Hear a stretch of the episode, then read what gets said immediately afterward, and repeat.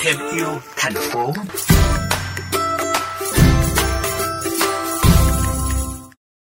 từng là giảng viên trường kinh doanh quốc tế ISB tại Tokyo, chị Nguyễn Hoàng Thảo về nước và hiện là giảng viên khoa tiếng Nhật Đại học Hà Nội. Chị Thảo được nhiều người biết đến là người sáng lập trang fanpage Nói không với túi ni lông. Đến nay, fanpage đã có hơn 102.000 tài khoản theo dõi, nơi tập hợp những người quan tâm, yêu và hành động vì môi trường. Trong chương trình ngày hôm nay, mời quý vị cùng chúng tôi gặp gỡ với cô gái kiên quyết nói không với túi ni lông này nhé.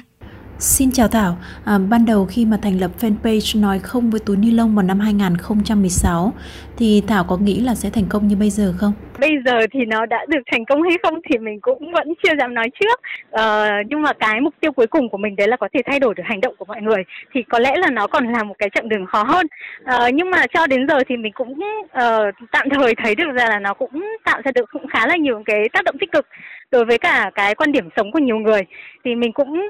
mong rằng là nó sẽ còn là tiếp tục uh, trên cái con đường đi đến thành công tiếp theo nữa của nó. Tại sao bạn lại chọn đến với lĩnh vực môi trường?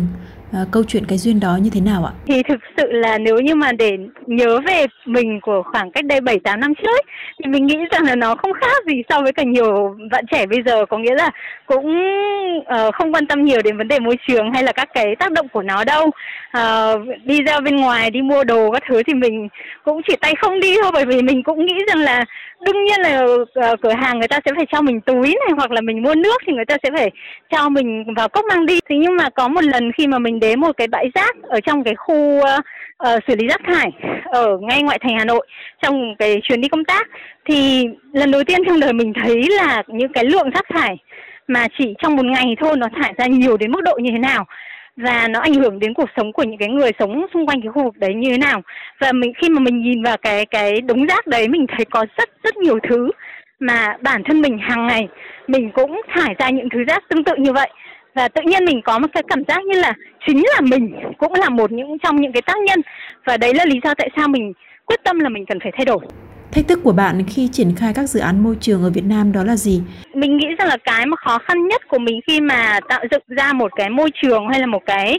uh, cộng đồng của những cái người mà có những cái quan niệm mà nó rất là khác so với cả cái số đông thì cái khó khăn nhất đấy là có thể là thuyết phục được mọi người. Có lẽ là cũng nhờ có một thời gian là mình sống và làm việc tại Nhật Bản thì mình cũng có học được là những cái uh, uh, chính sách hoặc là những cái uh, quan niệm về cái việc là mình cần phải trân trọng những cái đồ vật hoặc là mình phải có trách nhiệm với cả cái thứ rác mà mình phải thải ra như thế nào ví dụ như là khi mà đi mua sắm chẳng hạn giả sử như bây giờ tôi mua cái tivi này đi thì cái tivi cũ ở nhà khi mà bỏ đi tôi phải đi lên trên phường đi lên trên quận xin giấy để mà có thể đem vứt cái rác đi bởi vì đấy là rác thải điện tử hoặc là rác khổ lớn thì phải là xin giấy và ờ, trả tiền để người ta phải xử lý cái lượng rác đấy à, thì mình nghĩ rằng là đấy là những cái mà làm cho mình thay đổi được rất là nhiều những cái quan niệm về uh, phong cách sống. Xin cảm ơn bạn.